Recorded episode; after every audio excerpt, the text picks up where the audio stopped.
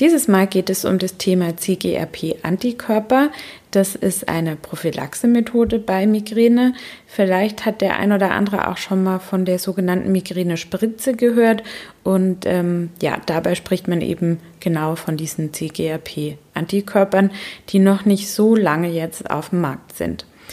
Ich habe mich dazu ähm, unterhalten mit ähm, dem Kopfschmerzexperten und Neurologen Professor Dr. Hans-Christoph Diener.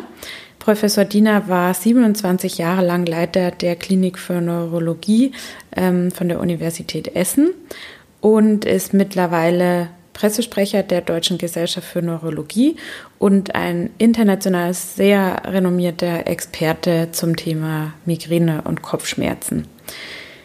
Ähm, um das nochmal vorwegzuschicken, damit man so einen kleinen ähm, Einblick darin hat, was ähm, es mit diesen CGRP-Antikörpern überhaupt auf sich hat. Wie gesagt, man spricht oder hat vielleicht auch schon oft in Zeitschriften davon gelesen. Ähm, das wird in Form von Spritzen injiziert, also Migräne-Spritze wird es deshalb oft genannt. Es gibt verschiedene CGRP-Antikörper, ähm, und zwar gibt es da die Substanzen Erenumab, Galcanezumab, Freme, Fremanezumab und ähm, Iptinezumab, alle ein bisschen Zungenbrecher. Vielleicht äh, kommen euch die Handelsnamen bekannter vor. Das ist ähm, ähm, Galdeti und Ajovi, die ähm, so mittlerweile recht bekannt sind. Und ähm, die vierte Substanz, von der ich vorhin gesprochen habe, ähm, das Eptinezumab, ist auch noch in der Entwicklung und in der Forschung. Also das gibt es noch nicht. Dazu muss man auch wissen, dass ähm, diese Migräne-Spritze oder diese CGRP-Antikörper nicht ähm, für jeden mit Migräne in Frage kommen. Zum einen ist mal Voraussetzung für die Erstattung, dass man überhaupt mal bei episodischer Migräne vier andere Prophylaxe-Maßnahmen ausprobiert hat und bei chronischer Migräne spricht man da von fünf äh, Prophylaxe-Maßnahmen, die ähm, ausprobiert werden müssen vorher. Ähm, das sind jetzt die Richtlinien für, für Imovic in dem speziellen Fall. Also nur zur Sensibilisierung. Nicht jeder, der Migräne hat, äh, kann sofort diese Migränespritze ausprobieren. Man muss da einfach auch eine gewisse Anzahl an Kopfschmerztagen, also Migränetagen im Monat haben und auch schon einige Prophylaxe-Methoden vorher ausprobiert haben. Das entscheidet immer individuell der Arzt dann auch, äh, was in Frage kommt. Und ähm, generell auch vor diesem Gespräch, bevor es jetzt losgeht, äh, wieder mal der Hinweis, alles mit dem Arzt besprechen. Ich bin keine Ärztin, das ist keine Beratung und ähm, dient eben zur Informationsvermittlung für euch. Dann starten wir los. Herr Diener, die erste Frage wäre, manchmal wird von einer Migräne-Impfung gesprochen. Ist es nicht ein bisschen irreführend? Also die erste Frage, das ist natürlich keine Impfung, ist völlig irreführend dieser Begriff, mhm. weil bei einer Impfung wird ja etwas gespritzt, damit der Körper Antikörper erzeugt. Mhm. Ja, also sie spritzen abgetötete Masernerreger, damit der Körper Antikörper gegen Masern hat und wenn dann die Masern wirklich kommen, dann werden die angegriffen. Wir reden hier über Antikörper, die bereits in der Spritze vorhanden sind und gespritzt werden mhm. und die CGRP binden. Okay, das findet man ja oft in den Medien, deshalb wollte ich das einfach mal klären, ja, ähm, ganz, dass das eigentlich ja. nicht die richtige Bezeichnung dann ist. Nee. Genau, vielleicht ja. können Sie dann mal kurz erklären, das wissen ja die wenigsten, was sich hinter dem CGRP, was ja doch für Laien etwas ähm, kryptisch klingt, ähm, was das ist und wie diese Medikamente dann wirken. Also wir haben im Gehirn ja zwei Sorten von äh, Überträgersubstanzen, so Neurotransmitter. Das eine sind kleine Moleküle, äh, wie beispielsweise Noradrenalin, Dopamin, Serotonin.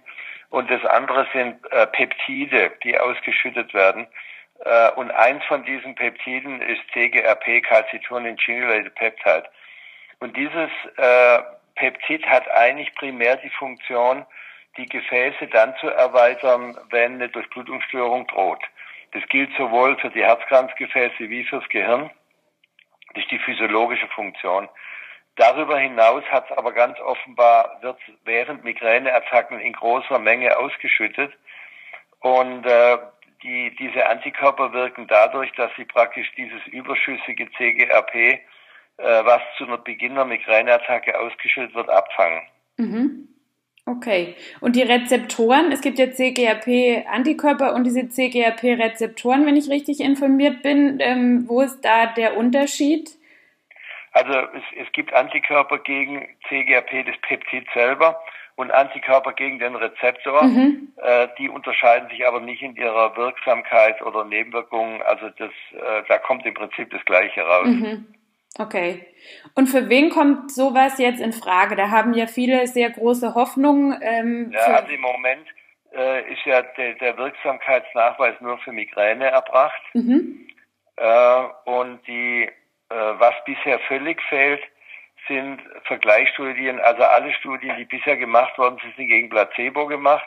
Da sind sie immer überlegen, aber es gibt keinerlei Vergleichsstudien zu den bisher gängigen und zugelassenen vorbeugenden Medikamente zur Migräne, sodass man nur indirekte Schlüsse ziehen kann, dass sie sich in ihrer Wirksamkeit sehr wahrscheinlich nicht unterscheiden von den klassischen, also Beta-Blocker, Flunarizin, äh, die beiden Antiepileptika, äh, Valproinsäure, Topiramat und das Antidepressivum äh, äh, Amitriptylin.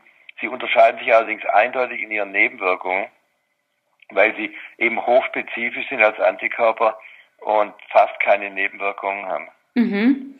Und ähm, wie sind dann so diese sogenannten Super Responder zu erklären? Die gibt's ja, glaube ich, bei den anderen ähm, vorbeugenden Medikamenten eher weniger. Ja, nun muss man vielleicht da dazu sagen, danach haben wir früher nicht wirklich gezielt geguckt. Also wir haben nicht, wir hatten immer mal wieder Patienten, die im Rahmen dieser Studien dann vorübergehend keine Migräneattacken mehr hatten. Und da gibt es immer zwei Möglichkeiten. Entweder das war eine Medikamentenwirkung tatsächlich positiv. Da ja die meisten Patientinnen, die in diese Studie gehen, 45 Jahre im Mittel sind, kann sich auch sein, dass dann nach den Wechseljahren die Migräne einfach weggeht, was dann mit dem Medikament möglicherweise gar nichts zu tun hat. Aber man muss zugeben, in diesen Studien wurden vier bis fünf Prozent der Patienten gefunden, bei denen zumindest mal vorübergehend keine Migräneattacken mehr auftraten. Mhm. Kann man das irgendwie erklären, an was das liegen könnte, dass es da einen gewissen Prozentsatz gibt? Kann man nicht erklären. Mhm. Genau, wie sieht es denn mit Nebenwirkungen aus, äh, auch über Langzeit? Also eigentlich, eigentlich keine. Äh, es gibt ganz wenig. Es gibt manchmal Schmerzen an der Injektionsstelle und dann gibt es ganz klein bisschen mehr ähm, äh, Infekte, also wie Husten, Schnupfen, Heiserkeit und manche Patienten klagen über Verstopfung. Aber das ist es. Die haben vor allem eben keinerlei zentrale Nebenwirkungen, weil sie ja nicht, die gehen ja nicht ins Gehirn. Die gehen nicht über die Blut-Hirn-Schranke. Und deswegen sind also Dinge wie was ich Müdigkeit, Schwindel, Konzentrationsstörung oder irgendwas gibt's alles nicht. Mhm. Was wir nicht wissen ist, äh, wie das mit der Sicherheit ist in der Langzeitanwendung, wenn jemand ein schwerwiegendes Ereignis erleidet, wie beispielsweise ein Herzinfarkt kriegt während der Untertherapie oder jemand einen Schlaganfall kriegt oder jemand eine Hirnhautentzündung kriegt, äh, das weiß man sich alles nicht, weil mhm. wir, wir brauchen natürlich CGRP, das ist für irgendwas da. Es gibt eine weitere Gruppe, bei der man es wahrscheinlich äh, in absehbarer Zeit nicht geben würde. Das sind Patienten mit entzündlichen Darmerkrankungen, weil CGRP ganz offenbar eine wichtige Rolle spielt für die Intaktheit des, äh, der Mucosa im, im Darm. Mhm. Also es ist eine rein theoretische Überlegung, dass man es bei diesen Patienten erstmal nicht geben sollte. Mhm. Okay. Ähm, wir hatten das ja gerade schon angeschnitten mit, ähm, eigentlich sind sie für Menschen ab vier Migränetage im Monat geeignet, aber das ist halt äh, wahnsinnig irreführend, finde ich, wenn man davon so schreibt, weil da ist nirgendwo erwähnt, dass die Kasse das einfach so nicht zahlt. Ähm, Finden Sie das System so äh, sinnvoll, dass man erst die drei anderen? Äh, ja klar, ich meine, jetzt sehen Sie mal, die, die monatlichen Behandlungskosten bei den anderen Medikamenten außer Botox liegen irgendwo bei 20 bis 30 Euro pro Monat. Mhm. Und hier reden wir über eine Therapie, die 8000 Euro im Jahr kostet. Mhm. Ähm, also das ist schon eine völlig andere Dimension. Mhm. Äh, und da muss man natürlich schon, also wir haben ja viel zur Verfügung. Mhm. Und es muss, glaube ich, schon klar sein, dass das ausprobiert wurde und nicht tut. Und was ja nie dabei steht, ist, dass die Patienten natürlich auch eine nicht medikamentöse Therapie kriegen sollten. Also nicht mhm. nur Medikamente, sondern die sollen eben regelmäßig Sport treiben, Entspannungsverfahren machen, Stressbewältigungstraining, was weiß ich was. Äh, und nur wenn, wenn praktisch die Kombination aus nicht medikamentöser Therapie und medikamentöser Therapie nicht funktioniert, da bleibt ein kleiner Prozentsatz von Patienten übrig. Die meisten von denen haben eine chronische Migräne. Die sind auch schwer betroffen. Die haben einen sehr hohen Leidensdruck. Die haben häufig Arbeitsplatz verloren äh, oder sind eben einfach nicht arbeitsfähig. Äh, für die ist es ein Segen. Das muss man ganz klar sagen. Mhm. Wenn es funktioniert. Und bei der Hälfte der Patienten funktioniert es ja. Da habe ich jetzt noch eine Zwischenfrage. Ich habe auch ähm, in Verbindung mit den Super Respondern äh, gelesen, dass es wohl auch manchmal so ist, dass sie dann wirklich gar keine Migräne mehr bekommen. Also dass es nicht nur eine Reduktion Nein, gibt. das weiß man ja nicht. Weil mhm. das ist ja nicht untersucht. Es ist bisher nicht untersucht, was passiert, wenn die Therapie beendet wird. Mhm. Mhm. Ja, dazu gibt es ja bei den anderen, da gibt es ja Studien bei Topiramat und bei Botox beispielsweise. Also es gibt eine gute, wir haben eine der Studien gemacht für Topiramat und eine für Botox.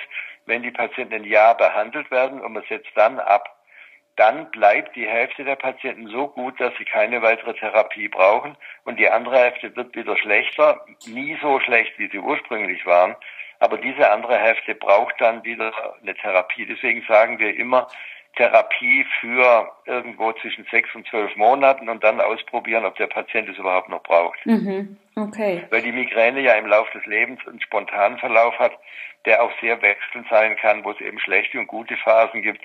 Äh, und man muss ja eine Therapie, insbesondere wenn sie sehr teuer ist, ja nicht unendlich lang fortsetzen. Mhm. Okay. Ähm, da wäre jetzt meine Frage, das ähm, hätte mich mehr interessiert, also steht CGAP ähm, in, Produ also in Verbindung mit Produktionen von, steht die CGAP-Ausschüttung äh, in, in Verbindung mit Stress? Also, nee, hat damit gar nichts zu tun. Okay.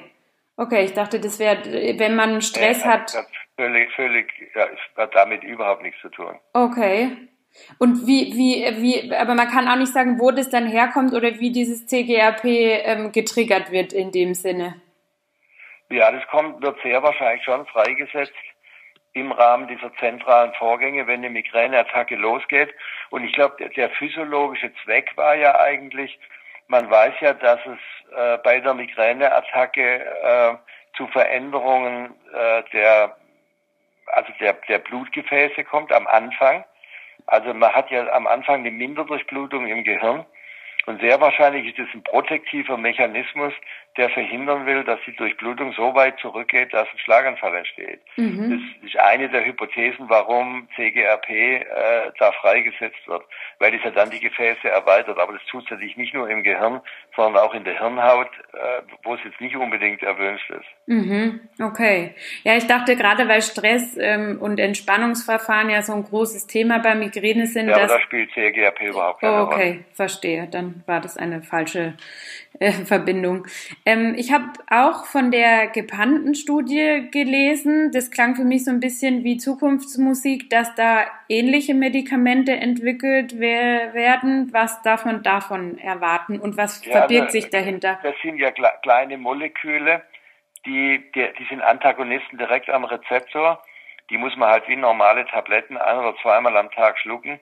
Äh, die sind ursprünglich, die sind nicht neu, die sind vor 15 Jahren entwickelt worden zur Therapie akuter Migräneattacken.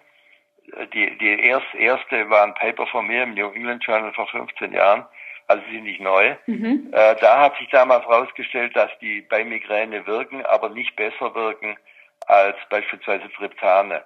Mhm. Und äh, bei einem Teil dieser Kante sind dann bei Langzeitanwendungen Leberschäden aufgetreten, sodass die Entwicklung der meisten dieser Gepante eingestellt worden ist. Und jetzt gibt es drei neue, von denen die Firmen behaupten, dass sie diese Leberwirkung nicht haben, aber es fehlen diese Langzeitdaten. Also es fehlen Daten, wenn diese Medikamente regelmäßig eingenommen werden. Und die werden jetzt in zwei Indikationen äh, geprüft. Der eine Teil, der für eingepannt abgeschlossen ist, ist die Behandlung akuter Migräneattacken. Da ist es besser wirksam als, als Placebo. Es gibt keine Vergleichsstudien zu Triptan. Und die Indikation wären die ganz wenigen Patienten, die eine Kontraindikation gegen Triptane haben. Also es sind Patienten mit Angina pectoris, die gerade einen Herzinfarkt hatten, die einen frischen Schlaganfall hatten, die sollen ja keine Triptane einnehmen. Also wir reden hier über eine kleine Randgruppe von Patienten. Und dann gibt es im Moment Phase 2 Studien, die begonnen haben, wo diese Gepante täglich gegeben werden zur Migränevorbeugung. Was daraus kommt, weiß man nicht, weil die Phase 2 Studien überhaupt erst laufen. Mhm. Wie sieht's denn aus? Ob da dann wie bei den vier, die eingestellt wurden, auch zu Leberschäden kommt, das weiß man bisher nicht. Mhm, okay. Wie sieht's denn allgemein aus mit Zukunftsaussichten zum Thema Migräne-Medikamente? Gibt's da irgendwas, äh, auf was Migränepatienten also hoffen? Irgendwas Aufregendes eigentlich nicht. Äh, es gibt noch ein paar andere Ansätze mit bestimmten Neurotransmittern und äh, Peptidtransmittern, aber die sind alle noch im ganz frühen experimentellen Stadium, also Phase 1, überhaupt mal zu gucken, ob die überhaupt toleriert werden.